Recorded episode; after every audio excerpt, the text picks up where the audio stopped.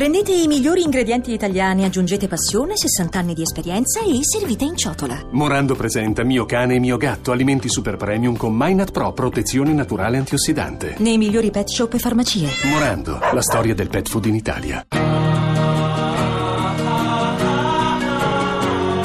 Manuale d'Europa.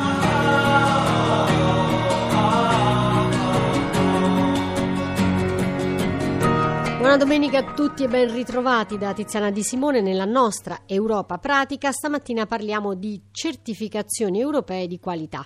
L'Italia ha un record appunto in Europa, tante cose negative, abbiamo anche un record proprio per queste certificazioni DOP, denominazione di origine protetta, e IGP, indicazione geografica protetta. Abbiamo 293 prodotti iscritti in questo speciale registro e questa settimana ci sono entrati, sono anche stati iscritti i vitelloni piemontesi della coscia, un'importante razza bovina di carne made in Italy, che ci dà l'occasione di parlare con Paolo De Castro, che è vicepresidente della Commissione Agricoltura del Parlamento Europeo. Buongiorno e ben trovato. Buongiorno e buona domenica a tutti gli ascoltatori. Siamo veramente così bravi come italiani per queste certificazioni europee di qualità? E a cosa come consumatori ci danno diritto, fra virgolette, perché acquistare IGP e DOP? Certamente l'Italia, il Made in Italy agroalimentare, ha un primato di eccellenze che non ha nessuno, non ha uguali, e questo è un po' figlio della tradizione alimentare e culinaria del nostro paese. Abbiamo centinaia di migliaia di prodotti, molti dei quali, come noto, hanno avuto il riconoscimento europeo di denominazione d'origine protetta e di indicazione geografica protetta. Sono importantissimi perché ce li spiega un po' meglio, precisamente. Perché diciamo questo garantisce il legame del prodotto col territorio, in particolare le DOP, che sono la denominazione per eccellenza, obbligano l'utilizzo dei prodotti di quell'area specifica nel disciplinare. Questo non solo assicura il consumatore sulla qualità, sul rispetto di un disciplinare che a volte ha, come nel caso dei nostri formaggi, dei nostri prosciutti, hanno addirittura storie centenarie, ma assicura anche la provenienza, nel caso del nostro, per dire, parmigiano reggiano, la provenienza del latte, delle latterie esclusivamente delle province del consorzio e non in altre. Quindi un legame con il territorio, una garanzia di qualità e anche una garanzia di tradizione. Tutto questo grazie alle norme europee che noi abbiamo rafforzato e esteso all'interno del confine europeo, hanno delle garanzie totali, per cui oggi non ci può essere un'evoluzione del nome o una indicazione che assomiglia, in qualche modo richiama il nome del nostro parmigiano, del nostro prosciutto, del nostro gorgonzola, perché sono garantiti dalle norme europee. Discorso diverso dell'Unione Europea, dove evidentemente le regole europee non valgono. Adesso ci fa pensare che qualche settimana fa, proprio da questi microfoni, avevamo parlato delle IG, le indicazioni geografiche, che invece sono state concesse a 100 prodotti europei e 100 prodotti cinesi in occasione del summit proprio che si era tenuto a Bruxelles tra Unione Europea e Cina. Ecco, quello invece in che modo ci riguarda? Ma è importante perché fa parte della strategia proprio della nostra Unione Europea, quella di estendere fuori dai confini dell'Unione le regole che valgono all'interno dell'Unione. Quindi se noi dentro l'Unione Europea abbiamo un sistema di protezione delle indicazioni geografiche, delle DOP e dell'IGP, noi vogliamo estendere queste protezioni, queste tutele anche fuori. Per poterlo fare abbiamo bisogno di questi accordi.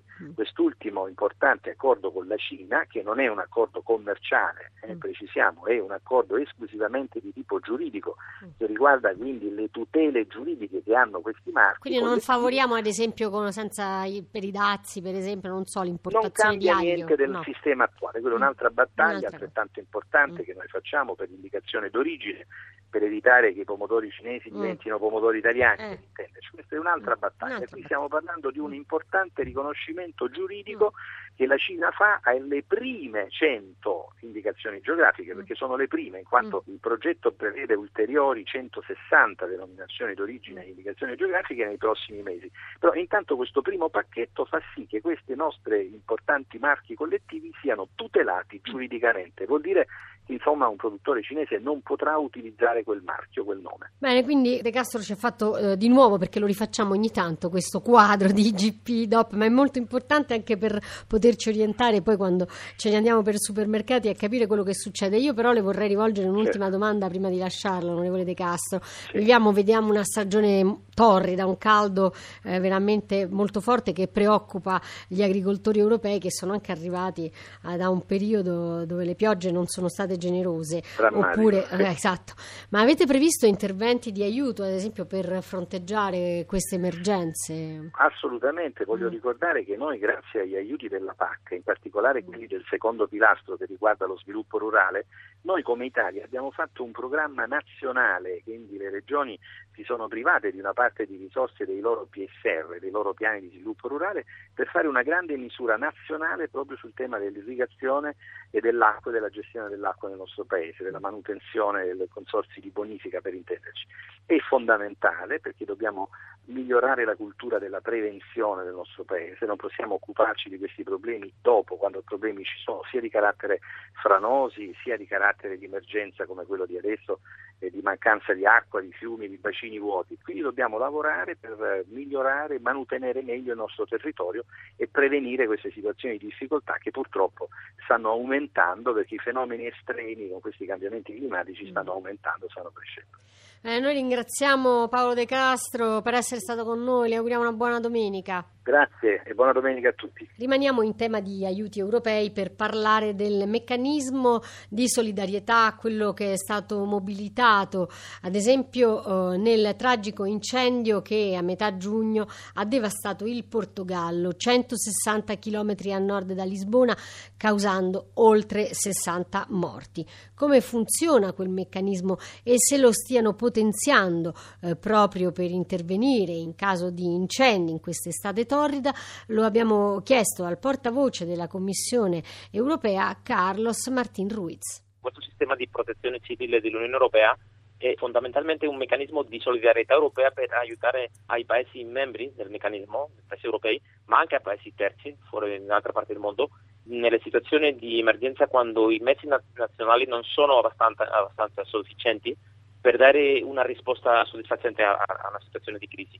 Questo meccanismo permette alla Commissione europea di offrire un aiuto di tutti i paesi che partecipano di maniera coordinata e di maniera molto veloce. Io direi che sono le due parole più importanti qua, la coordinazione e la velocità nella risposta. Ci spiega come recentemente il meccanismo è intervenuto nell'incendio drammatico in Portogallo? Nel caso del Portogallo abbiamo ricevuto una domanda di aiuto dell'autorità di questo paese e subito si è mobilizzato il contributo di diversi paesi afferenti. Nella stessa giornata avevamo già una risposta a tutte le domande da parte portoghese. Sono stati messi alla disposizione del Portogallo un totale di 7 aerei antincendio che hanno fatto più di 500 missioni, 135 vigili del fuoco con 29 veicoli. Quanti paesi sono stati coinvolti? 3 paesi dell'Unione Europea, c'è stata l'Italia, c'è stata la Francia, c'è stata la Spagna. È logico perché sono paesi che soffrono di queste emergenze e che hanno i mezzi appropriati. Allora, per parlare dell'Italia, è uno dei paesi che hanno offerto degli aiuti subito alla richiesta dell'autorità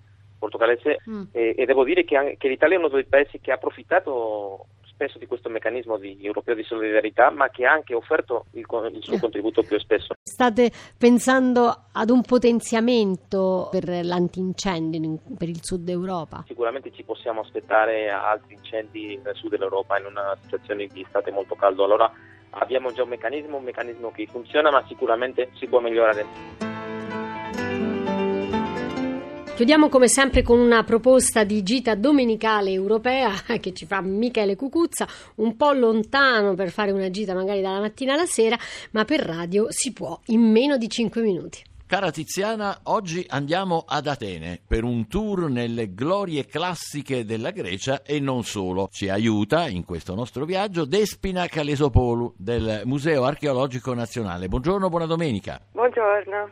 Allora, cominciamo innanzitutto obbligatoriamente dal celeberrimo Museo Archeologico di Atene, che ha da poco compiuto 150 anni. Quest'anno che iniziative sono previste? Soprattutto questa estate, così i nostri ascoltatori che certamente, pensano già di fare un salto in Grecia, potranno arricchire la loro esperienza al Museo Archeologico Nazionale. Il museo è uno dei più grandi in Europa. Le sue collezioni sono composte da 200.000 manufatti dal VII millennio avanti Cristo fino al V secolo dopo Cristo e quasi 15.000 reperti sono a mostra. per dare l'occasione di conoscere una parte di questo tesoro che nei magazzini sotterranei del museo abbiamo sviluppato anche un'attività molto amata dal pubblico che si chiama il Museo Invisibile. Di che si tratta? Già in parte lo ha accennato, ma insomma ce lo spieghi bene per favore. Ogni 2 mesi portiamo alla luce vari oggetti antichi che si trovano nei magazzini del museo e li esponiamo alla sala più centrale del museo spiegando al pubblico la loro storia sconosciuta.